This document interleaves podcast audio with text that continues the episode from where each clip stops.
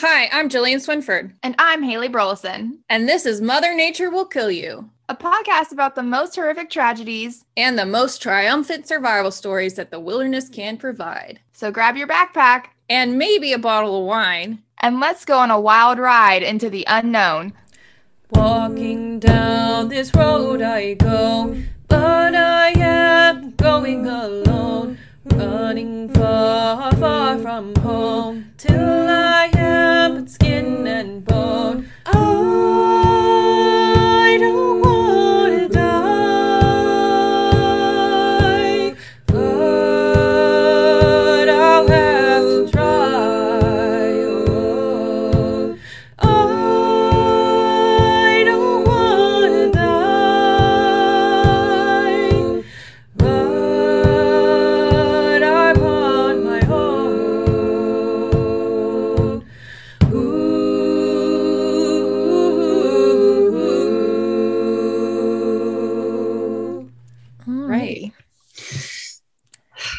Episode 14. What day is it? What year is it? I don't know. The 15th of August in the year 2021. Ugh.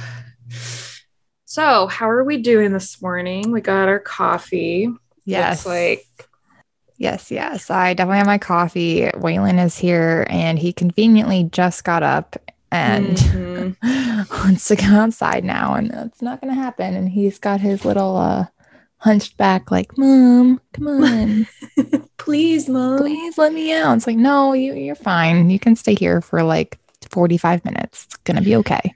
Marcy's sleeping as usual, getting all snuggy. She's a lazy dog. And at first I thought it was like, oh, she's understimulated. I feel so bad, blah, blah, blah. And it's like, no, No, it's just her. she's she's part whippet, and that's like part of the greyhound family. And so they're actually super duper lazy. They're like Oh, one really? one of those dogs that are like quick burst of energy when they need it, when they're chasing something, when they're running like when Oh. she's playing you know she's crazy but most of the time she's like i want to snug on the couch with you I would have thought the exact opposite. Yeah no it's they're kind of like thoroughbreds in that way where they because they're race dogs right Yeah. so they got to save up every or cheetahs you know they got to save up everything for that real fast Huh. versus That makes speed sense. Yeah, yeah that makes sense. I just, yeah, no, no. Here, and Yeah. here Waylon is like going crazy unsettled. He's like, let me out. So if you hear me snapping, it's because I'm trying to not yell at him, but get his attention.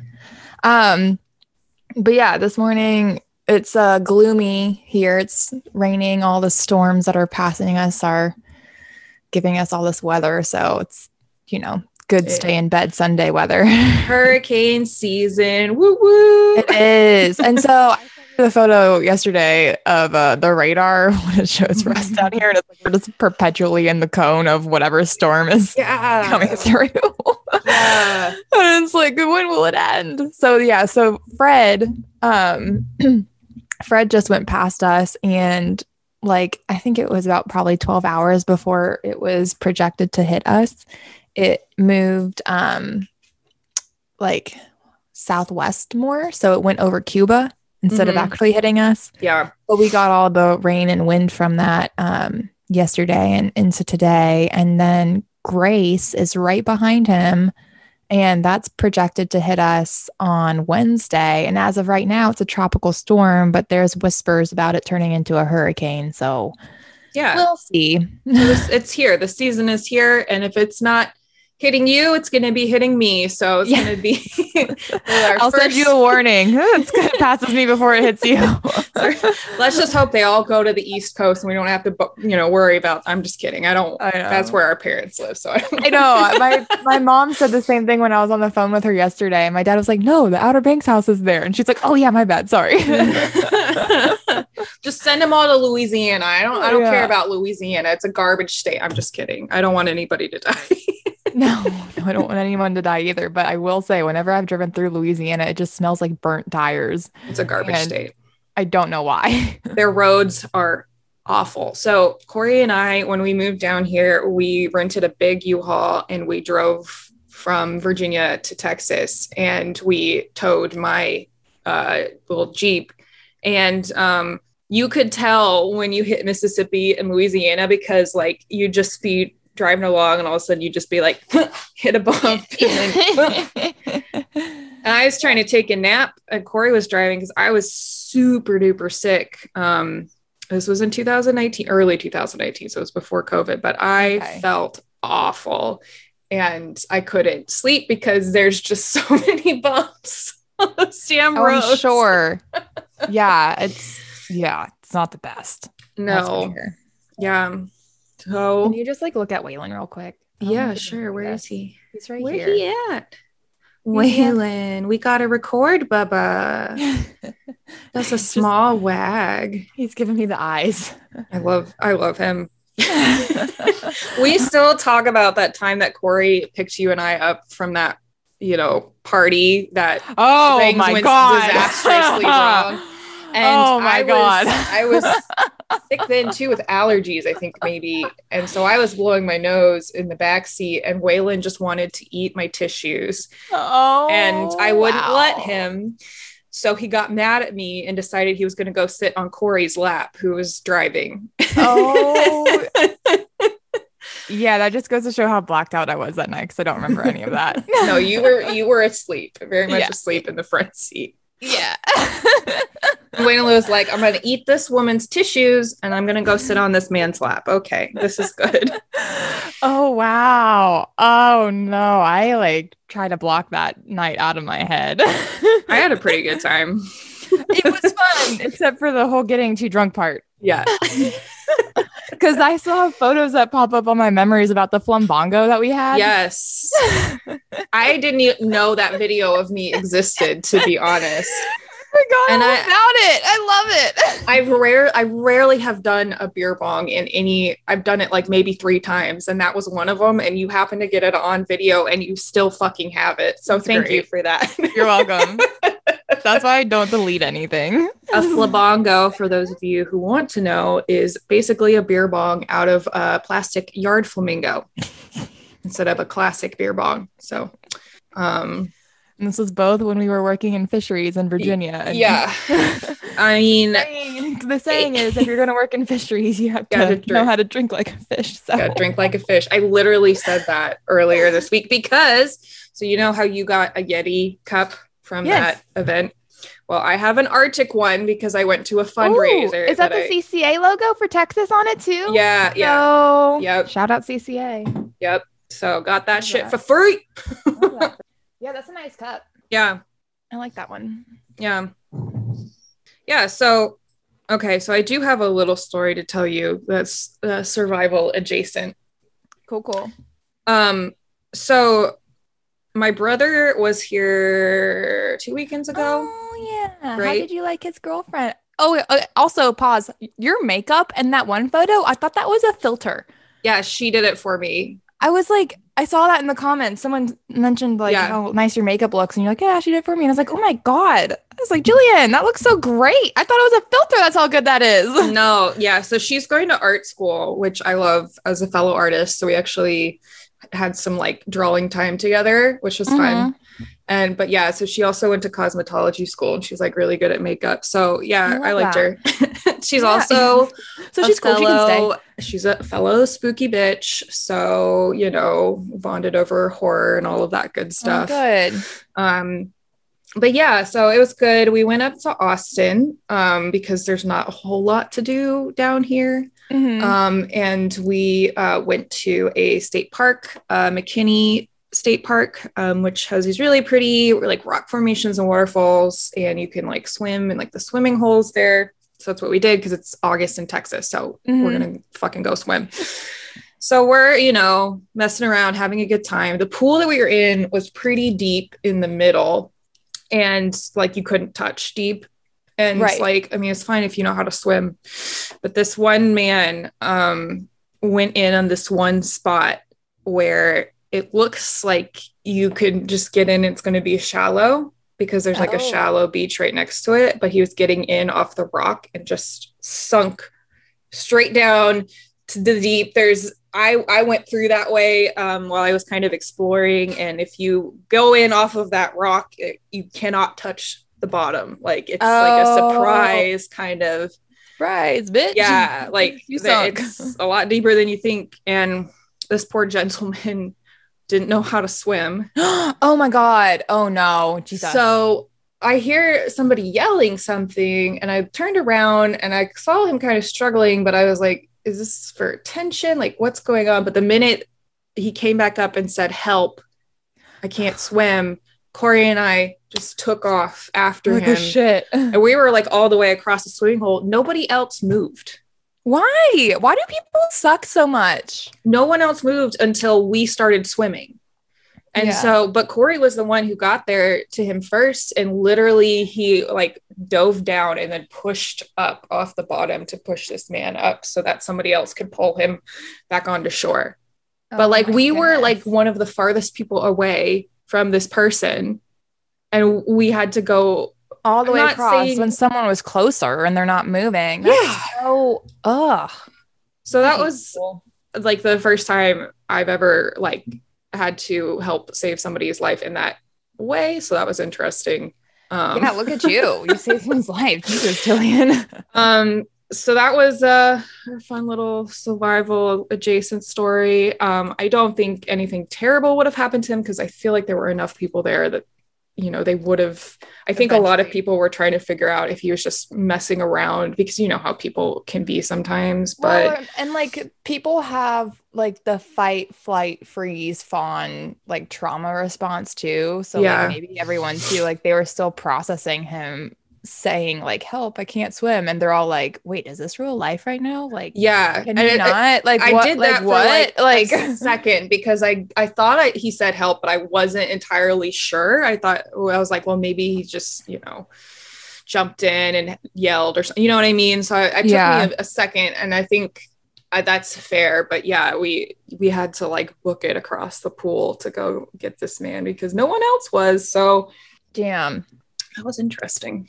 Did you guys call at least like EMS afterwards and make sure like he was good, like didn't swallow anything? Um, he was okay. His wife came over and um, made sure he was okay. He didn't like swallow a lot of water. He just was kind of floundering and like going down and popping back up. It uh, only took us like like maybe 20 seconds at the most to get over there to him. So So it probably felt like an hour. yeah, yeah. So and I'm like neither of us are are particularly fast swimmers. We're strong swimmers, but we're not like super fast. Like, yeah. Goodness gracious. yeah. I feel like with our field it's better to be a strong swimmer and like a endurance swimmer than a fast swimmer but in that circumstance i wished we could have been a little bit faster but what are you going to do Yeah. so so anyway that was uh that was my weekend we had a good time otherwise um went to some breweries and went to a soccer game but uh Ooh, a soccer game. wow why is this so loud There we go. Okay. Um so yeah, but that kind of uh brings me into the next little bit. I found a survival news article from fairly recently. Yeah. Um so we talked about somebody surviving um, getting eaten by a whale. Yes. Um, but this is a different and more expected attack, but it ended in a very different way. So, like when I think of animal attacks, I think of like bears mostly, Right. or sometimes sharks, even though there's a lot of stuff surrounding that that I don't necessarily agree with. It's it's their home. Sharks live there. Same Yeah. with bears, honestly. Um, but so this man was basically stuck in his cabin for a week after being attacked by a grizzly bear in Alaska um, because the bear would not leave his cabin. Oh no. So he had to get on his roof and write an SOS sign. Like in the snow on his roof. Yeah, I don't know if it was snow. I gotta, I gotta read it. Oh, Um, sorry. It might be because Nome, Alaska is pretty far up there. So I don't know if they, you know, don't have snow this time of year. But this happened um, like around the end of July. Um, this article is from the 22nd of July. So pretty Mhm. recent. So it says Richard Jesse, a longtime summer miner, survived an aggressive bear attack near his cabin last week. On Monday, July 12th, Jesse was riding his ATV with the attached trailer in the Big Four Creek. Um, and this is kind of near Nome, Alaska, um, to his cabin where a grizzly bear pounced on him. He said, The bear came out of nowhere. It rolled my bike in the trailer over like it was a toy car. He was in shock and hypothermic. So the ATV like sank into um, the river that he was next to, and his cell phone was With it. with it. So he didn't have a cell phone. Bummer. So he fired a shot at the bear with his pistol and he was able to escape to his cabin.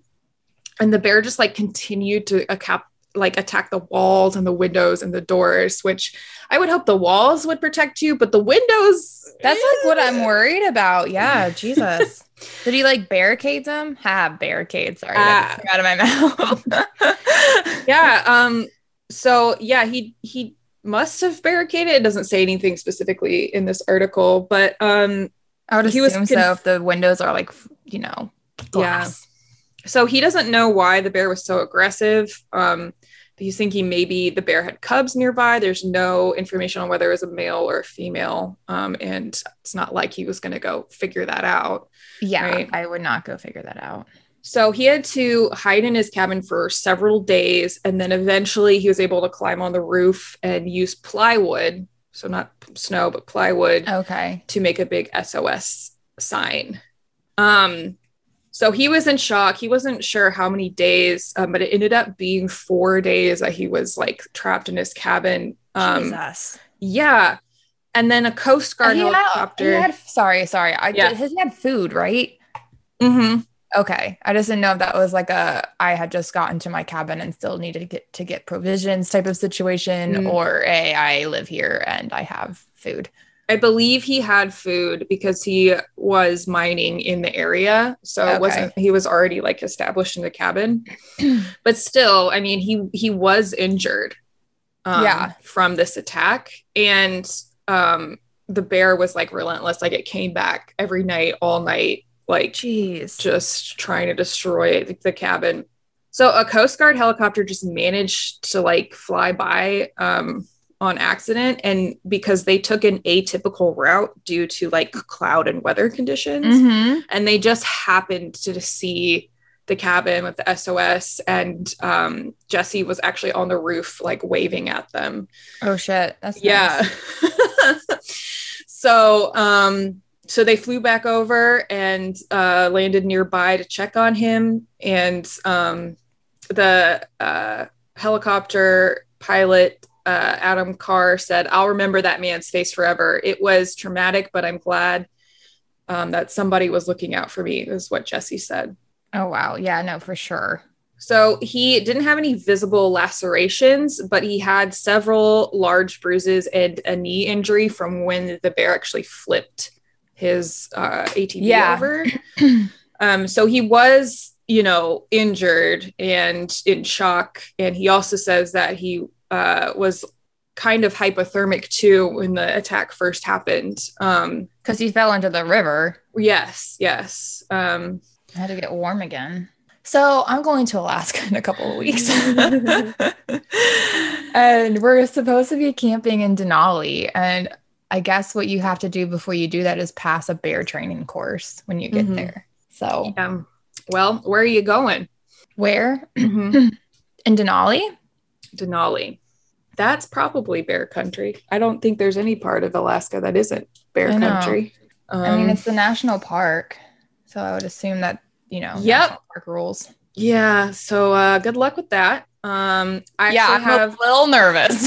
I actually have some advice um, from the NPR article about this. Ever wonder what you should do when in bear country? This Yes. is what the Alaska Wildlife Agency recommends. Keep the garbage and food at your home secure so it doesn't attract bears. Or if you're going camping, maintain a clean campsite and store food out of reach. Uh, don't surprise a bear. Make noise, sing, or talk loudly to let them know you're there. Stay alert and look for signs of bears. Never approach or crowd bears, give them space. If you approach their personal space, they'll feel threatened and become aggressive. During a bear encounter, stay calm and don't run. Alert the bear by facing it and talking calmly. Stand close to others in your group or wave your arms slowly above your head to look bigger. Try to back away slowly while, while keeping your eyes on it, but if the bear follows, stop. If the bear continues to focus on you, raise your voice, beat on pans, use no- noisemakers, throw rocks or sticks. Use a deterrent such as bear spray if you have one. So, Yeah, I'm pretty sure we're gonna get bear spray. okay. You a lot of have- people also carry guns, but I mean, if you're visiting, I don't know how that works. yeah. Um, when we were in what was it, Wyoming, Grand Tetons, Yellowstone area, Mm-hmm. you have to have bear spray entering the park. I think that's what they like the rules Yeah. are. So, Yeah. I mean, I feel like this is one of those kind of weird circumstances um, because yeah, still, it it's a little nerve wracking. yeah, it is. like, I mean, I feel like that's not too abnormal to happen out there.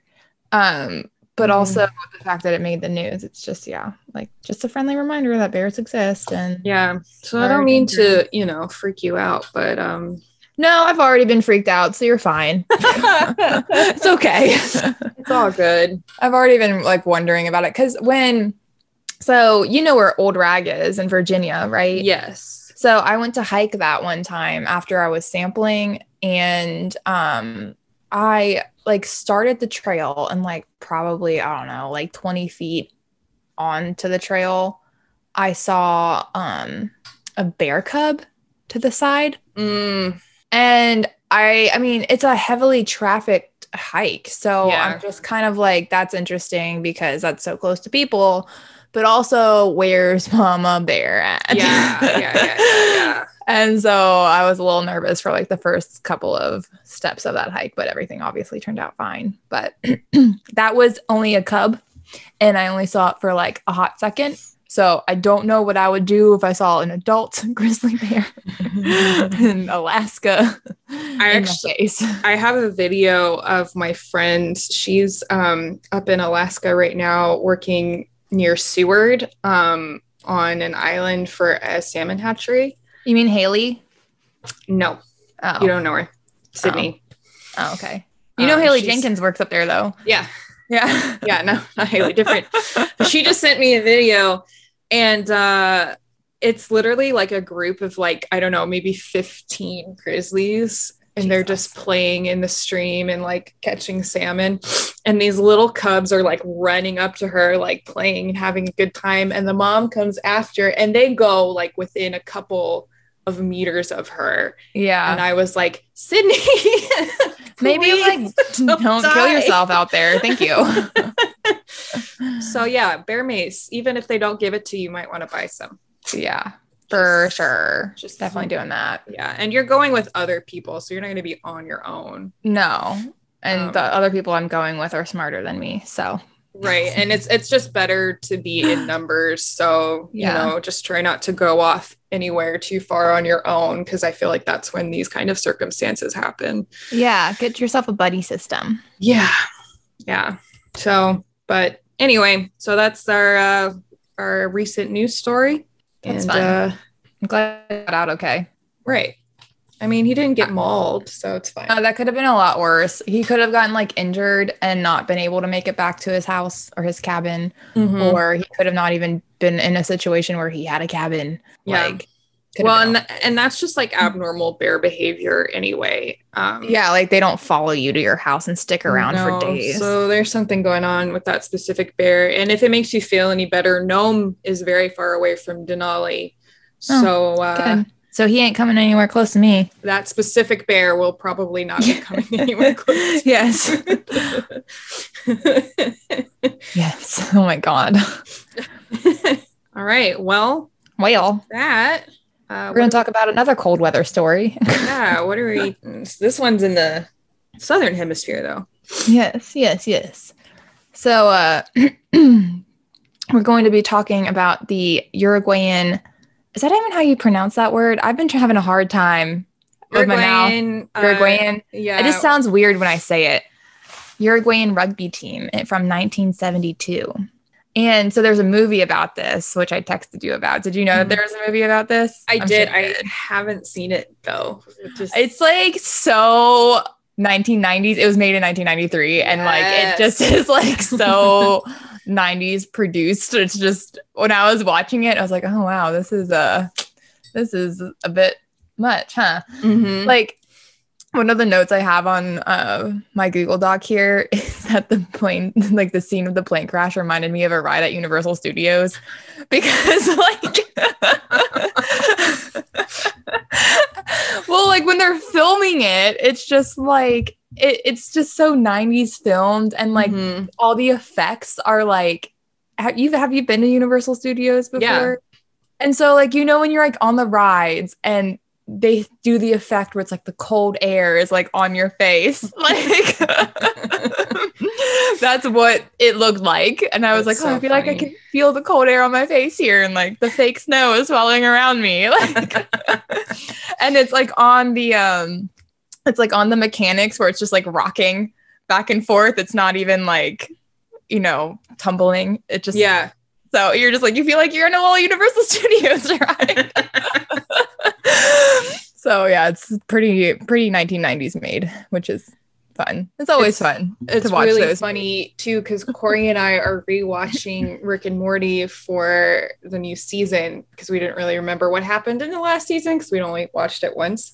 Mhm. And they do this episode. I'm not gonna, you know, get into the episode too too much, like what it's actually about. Um, but they do this whole like, I don't know, like five to ten minute sequence where uh, Morty gets in a relationship with this girl. And they end up crashing a plane. And literally, how the scenario plays out is the exact same thing as the story. So it's Oh, really? meant to be a spoof. And That's so funny. that's how I've prepared for this in a Okay. Through Rick and Morty. Love that. yeah. So um I watched the movie to start writing this because then I also wanted to like read some articles and kind of Mhm. you know fact check and see how much it was accurate and it was actually pretty accurate so that was good Yeah. um so on october 13th in 1972 the uruguayan amateur rugby team was in a plane crash over the andes mountains and the wreck wasn't found for two months which is like a long time and out of the 45 people that were on board only 16 survived. And the wreck garnered international attention for a reason that we'll touch on in a hot minute. Well, and if anyone is actually familiar with the story, then you definitely know what the reason is. yes. Yes for sure. So what had happened was the rugby team was supposed to play a game in chile and they couldn't fill the plane with just a team so they invited friends parents siblings etc to fill the plane along with the team and this was this was all to help pay the cost of the plane I didn't realize that, that. yeah I thought it was just the players. Yeah, I didn't realize yes. it was a family too. no his families were on Oh. board and friends Okay. yeah it's a bummer um yeah no not good like in the movie one of the survivors from the initial crash i can't i kind of lost like my attention span's not the greatest in the first place and so when i was watching the movie i slowly drifted from it and i can't Mhm. remember if this particular player ended up surviving the whole thing or not but he survived the initial crash and he was like where's my sister and i was like oh no Yeah. that's not fun Yeah. his, his mom was on board and his mom died instantly type of thing and it was Oh, like no. ugh, Okay. not okay. fun All right. yeah. So the plane was known as the Fairchild and it departed from, I was practicing this word earlier, Carrasco, I think is how you say it. You roll the R's. I believe it. So it departed from, yeah, it departed from Carrasco International Airport on October 12th, 1972. So a day before the initial crash happened. Mhm. Um, so poor weather in the Mendoza Mountains forced the plane to land in Argentina and stay the night. Okay. And once the weather cleared, the plane carrying 45 people left Argentina at approximately 2:18 p.m. And this is when things get a little hairy because Santiago, Chile lays west of the Mendoza Mountains and the Fairchild is not rated to fly above 22,500 feet. So the oh. pilots rerouted to go south where the Fairchild could safely clear the Andes Mountains. The pilot had notified air controllers of this course change and they and shortly after he radioed again to notify them that they had cleared um or that they had reached Curico, Chile, I believe is how you pronounce that word too, um, which is about 110 miles south of Santiago. And Santiago is where they were going. So they had to notify the air controllers again that they were Mhm. turning north to go to Santiago. Mhm. But here's the kicker. Mhm.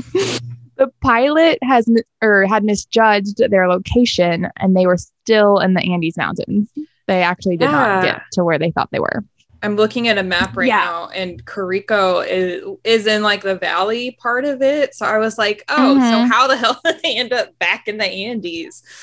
Mm, Mhm. Okay. okay. Yeah, he misjudged that a lot. Uh-huh. Okay. hard, hard misjudgment. Mhm. Um, so everyone involved, including the air controllers, were unaware of the mistake because how would they know, right? They're just trusting what he's saying to them. And because the air controllers thought everything was great, they cleared the Fairchild for landing. And so this is when the pilot starts descending into the Andes Mountains. How did he not? Was there like cloud cover or something? Yeah, there was cloud cover. It was like you couldn't see the mountains. He just thought that they were past it. And so, I mean, I so he starts descending. I guess this is in the 70s, so maybe they didn't. I mean, they didn't have GPS on planes then. Maybe not. Maybe think not. so. I don't actually know. Okay. But so yeah, he's and in the movie, like that's how it shows in the movie. Like they start descending, and then like the passengers are like, "Oh, we're really close to the mountain," and then like the pilots are like, "Oh, we need to pull up," like you know, and then that's when shit hits the Yeah. fan. So Okay. at approximately 3:30 p.m. on October 13th, the plane clips the sla- the side of a mountain and loses its right wing, and then it loses its left wing. So now it's essentially like a bobsled soaring through the air. And in the movie, the tail rips off too, and people are like flying out the back. Like this, the chairs are like Yeah. becoming unbolted and just like flying out the back of the plane, and like Mhm. obviously the wings and everything too. hmm And so um that was a little like Hollywood-esque of that movie probably, but also probably not because I can only imagine that that's I mean, I feel like what happened. that does happen when you, Yeah. you know, Like but- all the the force of all that just pulls everything out. yeah. So the plane crashes in a remote valley near the Chilean border, and a search was started for the plane because the last given location was wrong. Or I'm sorry, but because the last given location was wrong for the search, um, you know, they didn't get to the right spot hmm because, like, you know, they, he said, "Oh, we're over here," and there's like, "No, we're not over here," but no one knew that. So, you know, when the search was started, they started it in the wrong spot. Yeah. And um, so yeah, so the last given location was wrong, and the search for the plane was started in the wrong location. And after eight days, the search was called off because they thought that there would be no survivors, given the fact that you know they haven't found anything. That happens so often, I feel like, in these stories. Like, Yeah. hmm uh, and but family members of the victims continued their own search and um obviously nothing really came from that either because you'll find out later in the story mhm. Um, so the crash initially killed 12 people, leaving 33 survivors. And obviously, a number of these survivors were injured. But in the movie, it seemed like the survivors weren't even that phased by it. Like one guy goes to take a smoke break. Like They're like, this might as well happen today. I know. Like I was watching this and like, you know, they all kind of like are a little hazy and they get up and they like assess the situation. Mhm.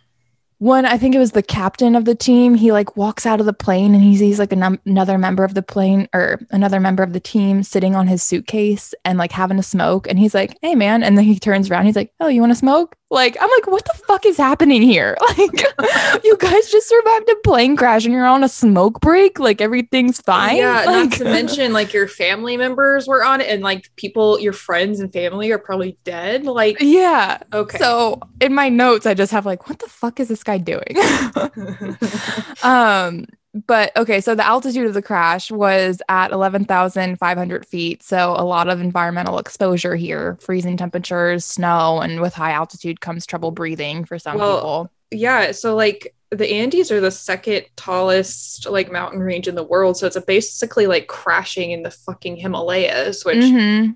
what we know from our Everest episode, that can just kill you even if you have everything you need to be on it. Yes. Yeah. And so the body of the plane, um, what's that called? The fuselage? Is that how you say that? Fuselage? That fuselage? sounds that sounds good. yeah. Yeah. Sounds all right. Um, council says motion passed, fuselage. um, so that was used as the shelter for the survivors. Mhm. but because the wings and the tail had been ripped off, there was no way to be completely out of the element. So it was protection, but it was limited protection. Mhm. And obviously, at night, temperatures drop and it's so much colder. Yeah. That's not fun. Um, and they didn't have any food supplies, just candy bars and wine, which in the movie they start rationing chocolate and wine. So there's Yeah. that. And when I saw that, like my initial reaction was to be like, really chocolate and wine. But then I was like, I mean, it makes sense if that's the only thing you have. But it just sounded Yeah. funny, like, oh, we have to ration wine and chocolate. it was like, I mean, that's all you gotta do. But it's just like you would, it just did not, you know, it, Honestly, not the worst food supplies. Uh, no, but like alcohol dehydrates you. Yeah, but it's kind of like, Yeah, I don't know. but I feel like there was enough water around the plane in the form of snow. That yeah. So I I thought feel about like, this. yeah, I was like, I would ration the wine, obviously, Mhm. have all of us drink the wine out, then take the bottle and just stuff snow in it, and then like put blankets or something around it so it'd melt into water. yeah, because actually And drinking snow can dehydrate you. Some I- there's something about You that. really? Yeah, there's something about drinking, like just eating snow that's not good. I'm gonna look this up right now. Oh, you need to like melt it first. Mm-hmm. Oh, okay. Well, that's interesting. But yeah, so that's what I would do. I would just get rid of the wine, take the bottle, use that as like a reservoir, and just warm it up so it melts, and then we at least have like Smart. for water. Yeah, that makes sense. Because I was like, I don't feel like they had any wood. No, Yeah, because I don't think it's so. it's too high. Like there's not in the picture. I'm looking at the pictures right now. It doesn't look like there's any like trees. Mm-mm, no, there no. This is straight mountain with like jagged edges and rock and stuff. Okay, so I found it out. So because the organs have to work harder to heat the ice and melt it, you will like to melt the snow. Oh, you'll it's more metabolic energy for you to do that. Yeah. Interesting. I didn't know that. Fun survival fact: If you're ever in a snowy situation, you have to melt the snow, and actually using body heat is a good way. Would be a good way to do it if you don't have wood. Yeah, Yeah. the more you know. Yeah. Well, so yeah, they had uh their provisions were gone in about a week because it was just chocolate and wine. Yep. Um, and I believe this is the part of the movie where the captain of the team starts to lose his shit because he went to go look in the food box that they had and he saw that it was empty and he thought that someone had purposefully eaten their rations. Oh God. And so clearly at this point in time, like the mental resilience was starting to decline. yeah. Yeah. And in the movie he kind of started to break down like started the captain being like i'm the captain of this team like i'm gonna lead us Uh-huh. yada yada yada to then being like ooh i'm not the best captain i shouldn't be doing this like Well, and it's like you may be a good leader for a sports team, but that doesn't Yeah. mean that you're a good leader for a survival situation. Like, you know, right yeah. and so because they didn't have any more food left and the situation was pretty dire they all had to have the hard talk and come to the decision to eat the deceased yeah. which is when the cannibalism started Mhm. to happen which is Mhm. disgusting hmm And uh, in the movie, that was a scene where they were like ripping like thin layers of flesh off of the deceased, and like they all had them buried in the snow, so it'd like keep them cold and everything. Yeah. And um, didn't yeah, it was just like obviously the uh, survivors are getting a little um irritated by saying like you know that's my friend or whatever like i can't do Yeah. that so So It was hard. It, was it like an unanimous decision or? I think it was I can't I obviously like my attention span with this movie was like on and off. so I want to say it was more like cuz I remember the scene they're like all sitting in a circle and like they all just mm-hmm. kind of like came to the agreement. It, I don't think it was really unanimous. I think it was just kind of like they all knew that it had to happen. So Right. So even if they disagreed with it, they were just like, I get it, you know. I, I'm sorry, I'm gonna be annoying and ask you questions like you ask me questions. Um so like did this happen like right after they ran out of chocolate or did it take some time for them to be like okay? In the movie, it seemed like it happened right after. Like, we're out of chocolate, let's start eating people. Yeah, no, that's really what it was. Cause like they were like in like a little circle and the Yeah. captain went to go check the food box, got all pissed. And then it was like a, I guess we have to start eating people now. Jesus. So, all right. and in the article that I was reading, there was no timestamp on it. So, uh, just, you know, in about a week, the food was gone. And that's kind of like when they had to decide of what to do. Okay. So, yeah, so then they turned to cannibalism. And uh, over the next few weeks, six more people died. but wait, there's more. Mm. On October 29th, an avalanche hit and buried their only form of shelter, which was the fuselage. Oh, good. And in the movie, well, this also caused eight more deaths. And at this point in the movie, I was like, are you freaking kidding me? Like, these people really cannot catch a break. Oh God. I, I Oh, looked up because I was like, I was taking notes on my laptop as like I was watching the movie, and I looked up to see the avalanche scene. I was like, really? like an avalanche now? and then Oh, I, I thought that was just like a Hollywood thing. And then when I was reading the article, I was like, oh no shit, that actually happened. An actual Oh, avalanche hit them. yeah. Yeah. God bless. Yeah, that was just like another shot to the heart.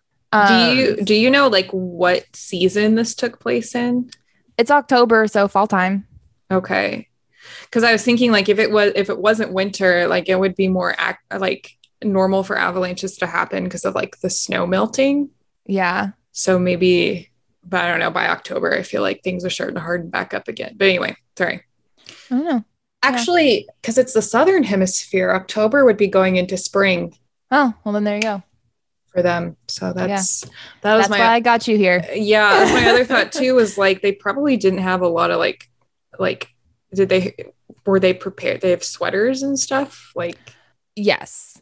So that was one thing in the movie they showed was they were all pretty much in like turtlenecks, okay long sleeves, pants, and they had jackets or sweaters on and in their suitcases they had jackets, sweaters, etc. okay So they had warm clothing. well that's I don't that's think good. it was enough uh like long for long term, right but obviously with, you know, people dying, they are just Mhm. taking their clothes too. So Mhm. there's that. um, so yeah, so the avalanche happened, killed more eight more people. Um, but at the same time that the avalanche was occurring, there were some survivors that were also known as the expedition heirs, and they were surveying the land, searching for an escape route. Mhm. On December 12th, with just 16 survivors left, three of these um, expeditionaires set out for help, and one of them came back to the wreckage um, just because he couldn't figure it out, do it, too Yeah. tired, whatever. Um, but on December 20th, the other two came across herdsmen in the village of Los. I'm gonna have a hard time pronouncing this one. Los Maitenes, Maitin, M A I T E N E S. How do you say that? maintenance Maintenance. Okay, yeah we can just edit that part out. I'll re-say yeah, this. they have a winery Oh, Hmm. that's fun. yeah okay Chile- sorry Chilean wine is pretty nice. It heard. is Yeah. Um, so yeah, on December 20th, the other two uh, came across herdsmen in the village of Los Maitanes, Chile. And these herdsmen were on the other side of a river. So it was kind of hard to hear each other talking back and forth. Mhm. Um, eventually, the two groups of men communicated by writing notes on paper and they wrapped that around a rock and they threw the rock across the water. sorry so that's how they did that. Um, and so the survivors of the crash, their initial note read to the herdsmen, I come from a plane that fell in the mountains. And this communication had helped to get the authorities notified. And on December 22nd, two helicopters were sent to the crash site. And initially, six survivors were flown to safety, but bad weather delayed the eight others from being rescued until the next day. yeah So everyone that was left there eventually did get rescued, but it took two days to get them out. And uh, that's that, my friends. I got my info from Brit- Britannica.com, and I also watched the 1993 movie I'm Alive, which is based off of this story. And that's that's the whole story of the uh, Uruguayan rugby team plane crash in 1972. so i have another question now Yeah. So I remember I went on this deep dive on the Donner Party kind of recently, which is another like very well known like human cannibalism survival story where Yes. yes, that one is a whole lot more fucked up than this one though Mm-hmm. for a lot of reasons. But um, they made it so that the person wasn't going to eat their relative. Oh, Did they do that for this? not that I read. There was no information that I saw Okay. to clarify that. Because I feel like that would be very difficult. Yeah. Um, just also, were they like eating it raw? Yeah. Oh, God. I mean, they had no like fire or anything. Yeah. Squishy. Yeah. Well, actually, it'd probably be more ice cubey. That's true. Thought it. I would probably Yeah. want to eat it as ice though, personally, because raw meat really. I know. I'd probably like want to cut it up small enough so I just had to swallow it and not really like feel the Mhm. texture of it. You know? Yeah. Ugh, yeah. Mm, mm, mm, mm, mm. Yeah. So it's just interesting because I've, you know, we just talked about Helen Clavin and Ralph Flores last week, and they were out there for a similar amount of time, but did not resort to cannibalism, obviously, because if they did, they would just have to kill the other person. But I'm wondering if they had bodies present, would they have indulged? Yeah, I don't know, but they also were crashed in a like a forest, right? Yeah, So they yeah. had wood and resources around Yeah. I feel like- true. Where they were at. uh, You we we talked about it. they like hunted rabbits or like whatever, right? Yeah, but they'd never caught any. Yeah, but there was like that was around. Yeah. I, I mean, I guess, I guess too, like with the warmth, your body wouldn't have to work as, you wouldn't be burning as many calories as Yeah. these guys probably were because they really only had the fuselage for shelter, it looks like. Mm-hmm. Yeah. Mm. Yeah, It just, stuff. It's, yeah. And it's one of those things too. It's like, would I actually do that? Or, I don't know, right? yeah. Like I don't know what I would do. Like, I, me here right now would be like, oh, just kill me. Just fucking kill me. But So the pilot in the movie asked them to kill him because he was still alive but injured badly enough, and Mhm. he was like, "Get my gun, kill me." And the one survivor rugby player was like, "Nah, man, we can't be part of that." So they so they didn't actually kill anybody. No. no, it was just the people that were dead.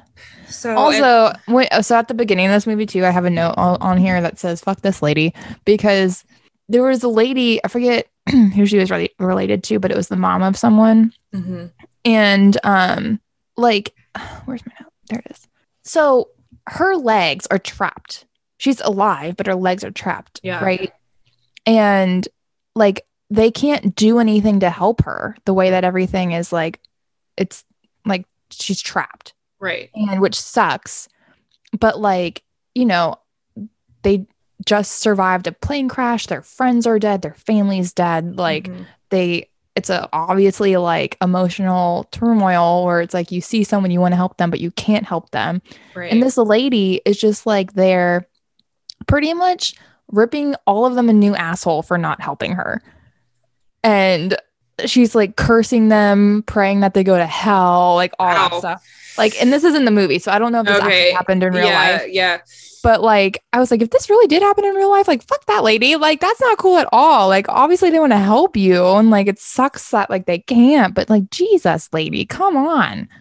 Well, Like, because they're all in a shitty situation. yeah, ultimately, if whatever she was trapped under was too heavy to lift, like they're gonna have to cut her legs off. Yeah, they don't They have, don't have anything to do that. any- like, one anything to do that with, and then two, how are they going to keep her from bleeding out? yeah, It's not like they mm-hmm. could like burn her wound or anything. Or I mean, I guess you could do a tourniquet, but it probably wouldn't last that long. I mean on your legs too. And none of Yeah. I mean, I don't know if any of them actually had medical training or not, but One of them did. Actually, it was like a little bit of medical training. It was funny, not funny, funny, but it was just kind of like lighthearted in the movie when the plane crashed. One of the survivors was like, "I'm not ready for this, man. I just like started medical school." Oh, Like- and I was like, "Oh God, here we go." Yeah. It's funny though, because I'm seeing did it, they have a camera with them? Um, because I'm seeing a lot of pictures Um, that look like it's like they're just taking pictures of themselves. Like there's a picture of like these selfies. No. Um but like there's a there's a picture where these guys are sitting on the airplane chairs outside of the fuselage. So it must have been before it got buried by the avalanche. Oh, and yeah, they're see that one. smiling and, and chilling and just I don't know. Yeah, I mean, I'm sure that they had a um a camera with them because I'm sure someone wanted to take a camera for like their game. You know, yeah yeah so that's another fact because I, I always find these to be not more interesting but it's like more of a human connection with it when there are pictures of the ordeal kind of like with shackleton like they had yeah, photos from almost the entire thing.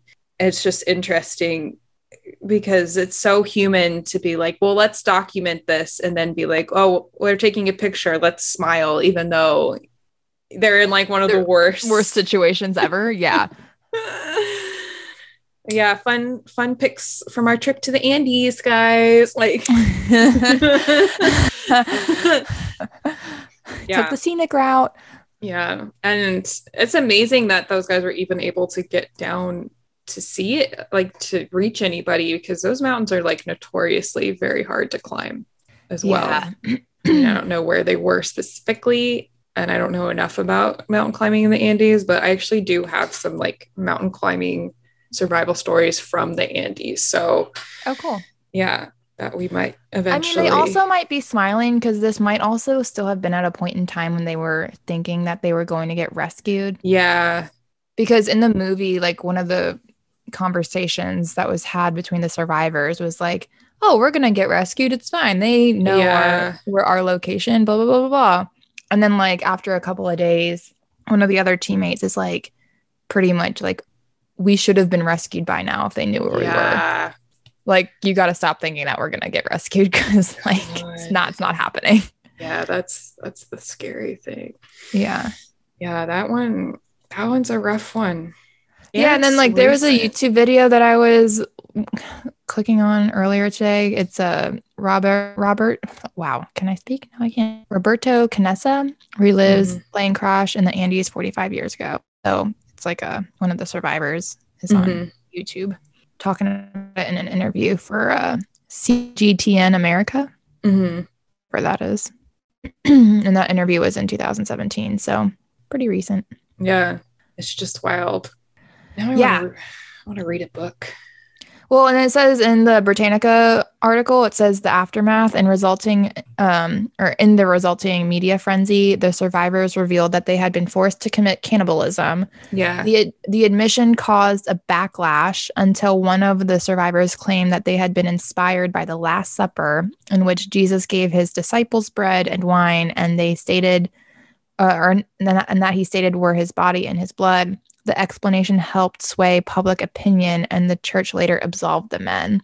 Oh The my god. Basis of a number of books and films, including the bestseller Alive, 1974, by Piers Paul Read, which was adapted for the big screen in 1993, which is the movie I watched the other day. $3.99 to rent on Amazon Prime. Yeah. Yeah, that's another tricky thing because South America, I mean, it's very religious, a lot of Catholic, Roman Catholic, um, as a lot of people there, obviously descendants from Spanish or Portuguese, so very Catholic. Here, you know, it's a little bit more secular, so it's like we can understand as long as you didn't actually kill the person, like if you had to survive, Yeah. uh, okay. But there, it's interesting that they were like, well, it's just like Jesus, you know, we're just doing what Jesus did. Yeah. Like, oh You're my like, God. It's like, just- all right, you're absolved from your sins. Oh, wow. That's Yeah. crazy.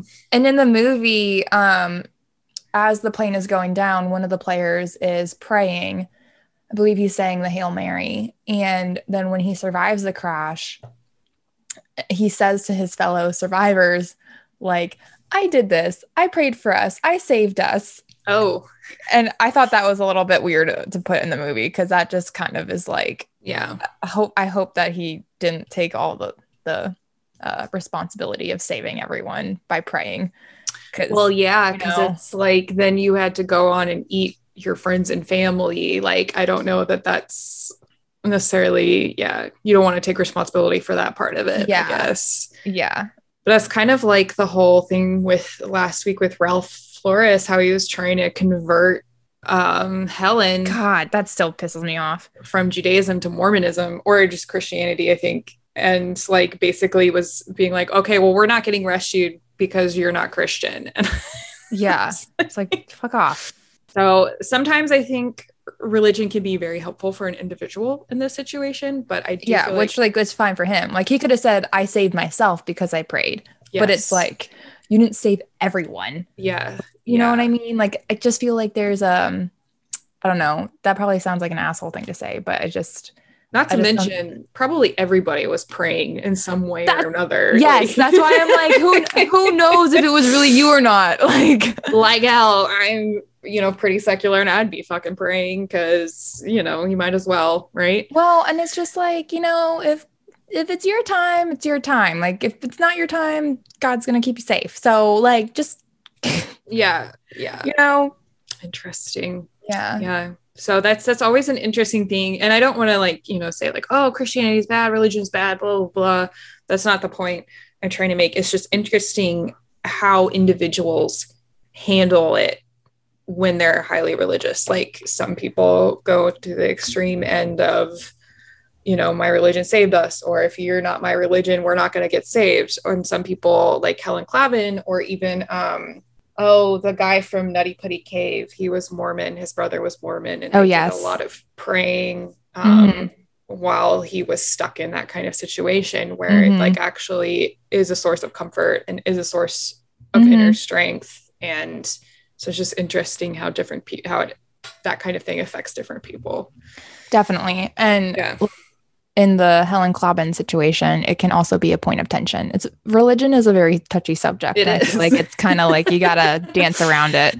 Yeah. Um, or you know, you could be in a situation, you know, like uh Ernest Shackleton, where you believe that an angel is following you and you actually see a person, you know. Mhm. So it's like there's just it's a very interesting, it's an interesting thing to see how people in these intense stress situations, how they are impacted Mhm. by you know Their belief system. yeah um yeah that is interesting well i'm glad the catholic church absolved them of their sins because i mean they did what they had to I really wouldn't have even thought that that would have been an issue. But I mean, Mhm. now I know that they're even that that that's a thing. So yeah yeah so hopefully i will never be in that situation I yeah, no, thank you. yeah I don't know if I could ever do that. um yeah I don't mind if people eat me. I just don't want to eat other people. hmm You know?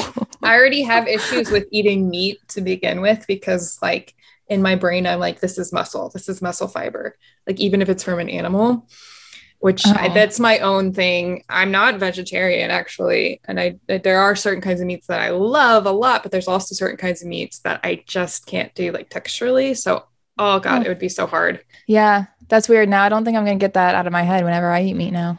yeah sorry No, it's okay. That's how I that's how I am with blue cheese though. Like I literally I hate blue cheese because of i like taste and stuff, but like my brain is just like you're eating mold.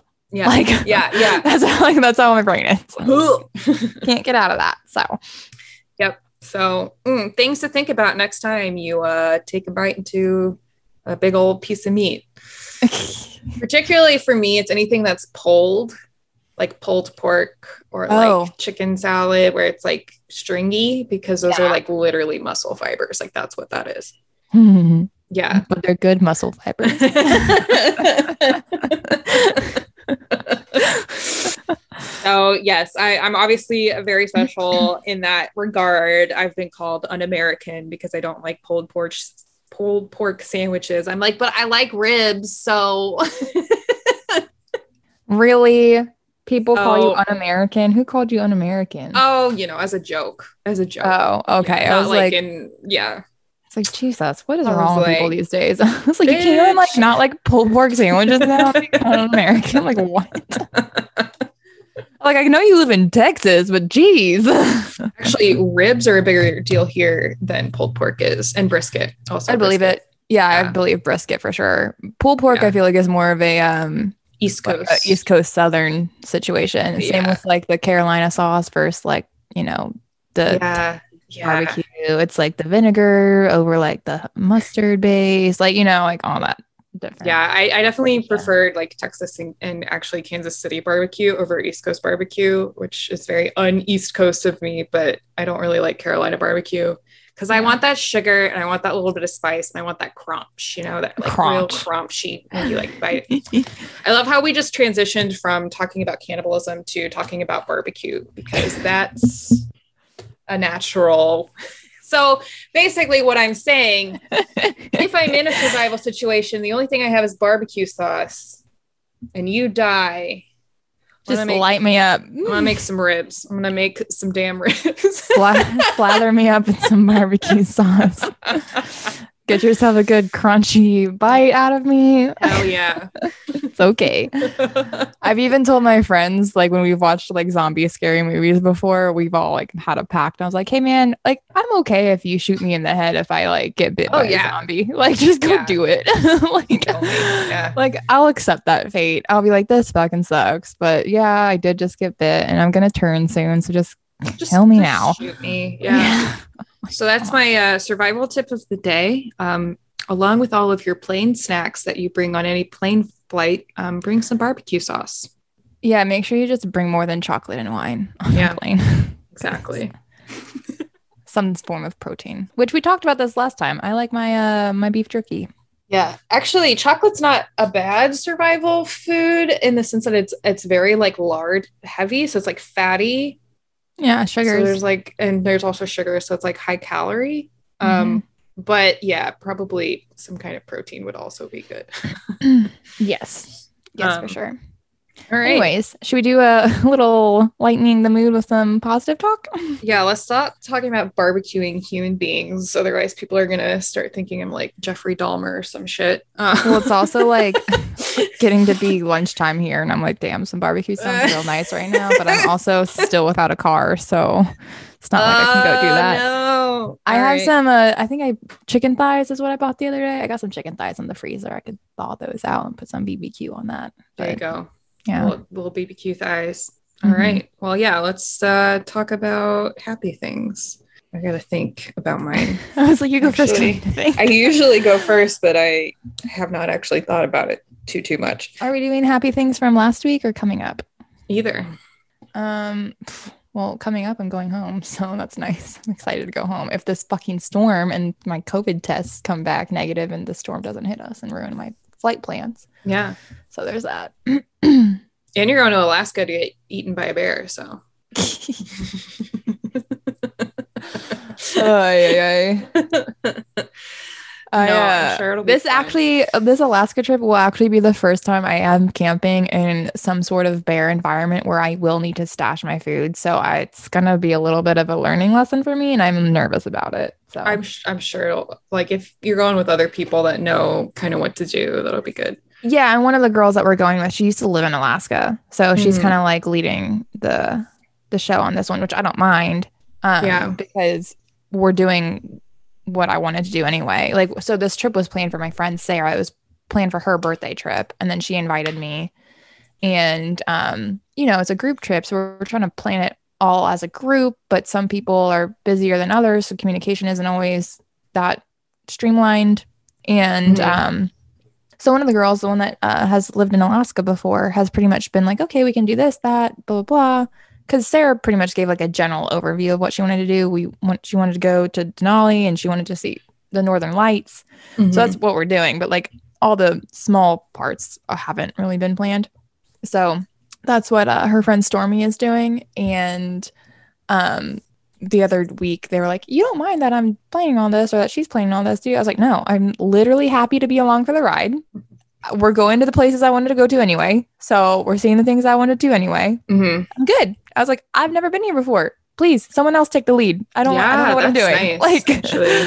So it's okay. And uh, so yeah, I'm stoked. So we're Yeah. gonna like get a hotel the first night that we get in there because we're gonna get in at like I think it's gonna be like two o'clock in the morning when we get Yeah. in there. And it's the time difference is crazy. So you're to be screwed up anyway. yeah, so Yeah. we're gonna do that, and then we're gonna hit up REI and probably Walmart and just like get some equipment. I got a REI gift card I gotta use, and um, I need Sweet. to get a. I want to get a backpacking tent, so I'm probably gonna buy that out there. And then I want. I, I need to get a sleeping pad, so I'm gonna buy that when I'm out there too. And then if I see anything else, I will do that. I need to check all of my camping gear and my camping box is in my fucking car that's in the shop. So I need to go over to the shop and get that out of my car.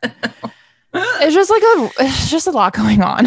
yeah. Yeah. That's kind of how I felt last month. So um, I guess that's one of my happy things is like everything's finally kind of settling down. I mean, I was super busy this week, but that's actually just been because of work. But I feel like I've just partied and been hungover the entire month of July because we were in Hawaii for two weeks and then we got back and we had Corey's of our- birthday and then my birthday too. and your birthday. Yes. and so uh, my brother is here and he's young and his wait, did I wish you a happy birthday? I feel like you did. I think I did. I hope I did. Well, oh. Happy birthday to you too. I'm sorry your Yeah. car broke down. Um I was like, wait, wait. so it's just been like every weekend there's been something and like this is the first this weekend and last weekend were the first weekend that we could like actually just chill at the house and like take care of stuff so that's why this weekend has been really busy because i'm just trying to get the yard taken care of and clean the pool and do all that stuff so but i, I am working uh, this weekend as well because I've got some live fish to take care of. So Yes, after- after this, I'm gonna head over there um, and do some water changes. So it's kind of nice to have stuff to do at work again, though. I feel like summer is always kind of the slow season for me, um, Yeah. just because of the way my projects work, um, which is fine. But I was getting bored. So, fair. um, but yeah, I guess my uh, looking forward to in the future is that it is almost spooky season. it is almost spooky season. And spooky season for me, I feel like starts September 1st because if Christmas can last two months, so can Halloween. So, so I am getting ready. I have really good spooky, mysterious uh, stories prepped for us. They're going to be a lot of fun and a little creepy. Um, so the month of October is going to be super fun on this podcast. And then next month we're doing um, a hurricane special. Yes, tis the season for hurricanes. I'm really glad that our Wi-Fi's did not go out today. And by our didn't. Wi-Fi's, I mean my Wi-Fi because I'm the one with the problems over Yeah. here. well, this time, next time it might be me. Yeah. so, but yeah, as we're entering hurricane season, we are going to be doing some specials on uh, hurricane survival in the next couple of episodes. I'm pretty excited about that. Um, but we may be recording from an evacuation uh, standpoint. So, Yeah, speaking of that, I just looked at the radar for Grace coming. Mhm. And so Grace is currently over Puerto Rico as a tropical storm right now. Uh-huh. And uh, the cone is uh, going right over Cuba and the lower keys and uh, headed straight for the Gulf side of Tejas. Oh, so uh, I might be uh, in on that. Yeah. as well. Fun. All right. So we may be recording the next episode from an evacuation standpoint. Yeah, check Where- this out. Oh, but it's curving up. Oh, well, maybe. No, not. so the one that curves up is uh Grace and the or Fred and the one that's going towards Texas is uh, Oh, that's Grace. like heading right towards us. yeah. Oh, God. Like right towards where we live. All right. Fun. So now you know what it's like to live on the Gulf Coast. You never know what, you know, weekend's going to be completely ruined because you have to evacuate for hurricanes. Yeah, Grace is curving up through Alabama and will be a uh, tropical depression by the time it hits Montgomery. Well, hope, hopefully it'll just be a tropical storm. If it goes through the Keys, um, may like lose some of its strength. I think it will because it's gonna the way that it is right now, is it's going over land the whole time. Like when it goes over Haiti, it's a tropical depression, and then it gets to be a tropical storm again over Cuba. Mm-hmm. So fingers crossed it loses. momentum. That's funny though. That might impact both of us. That's why I told you. I was like, I'll give you a heads up when it comes by. I'll send you a text, tell you how well, it is. well, if I have to evacuate next weekend, I'll uh, bring my podcasting equipment with me. Yeah. So. Do that. All right. So it's funny. You guys could probably evacuate here and just like circle all around it. yeah. right? Oh my goodness. Um so all right. That's fun. That's fun. That's it. So uh where can people uh find us if they want to listen to us? You guys can find us on Apple Podcasts, Spotify Podcasts. We got our website, Mother Nature Will Kill You Podcast.com. We have our social media, which is Instagram and Twitter. Um, Instagram is Mother Nature Will Kill You Podcast, and Twitter is MNWKY Podcast. Um, that acronym messes me up every time, but It's I kind of I got funny. I got it. I just have to say it slowly. um and then I, we're also on google podcasts anchor is our platform where we upload everything and you can also listen to us on anchor there's all these yeah platforms There's so many ways to listen to our sultry tones. So go do it. And if you want to submit your own personal survival story or a survival story of your friend or family member that you like to share, um, you can either contact us on any of our social media uh, platforms yes and then also through the website. There's a place for you to submit that Mm. there. Um, and we would love to um, read the weird shit that's happened to you out on this podcast. Um, or like any survival tips that you may have yeah, you know. especially for bears and it doesn't have to be something crazy, you know, like this where you had to eat people. It can, you know, be something small, like you were on a sinking boat one time, or you got lost in the woods for a very long period of time that was kind of concerning, but you found your way out eventually, yeah you know, because these kinds of st- things happen to us um, more often than you think they would. It's just the big, uh, gruesome, scary ones that make the news. So, Mhm. Um, and then if you want to help the podcast out, you can give us five star review on any of those viewing platforms so that the algorithm um, will pick us up and start putting us on other people's pages um, that Yes. have the same interests. That's just how all of that works. Um, it would be greatly appreciated. So five star rating five get only five stars. Anything Nothing else, just just go die. I guess. please don't die we have enough negativity in this world. If you want to give us a one star review, just don't. And hey nice man if you if you see someone struggling in a situation go help them yeah, jesus don't let them drown. yes Yeah, how about we do more of that Yeah, yeah, yeah. we need to be kinder in this um, modern world because there's a lot of things that are scary and bad and mean. Yes. That's all. Extending grace to people is very important. Yes. You never know who needs it. Exactly. All right. Well, with with that, Until next time, stay safe, but most of all, stay curious, explorers. bye. Bye. Bye. Recording stopped.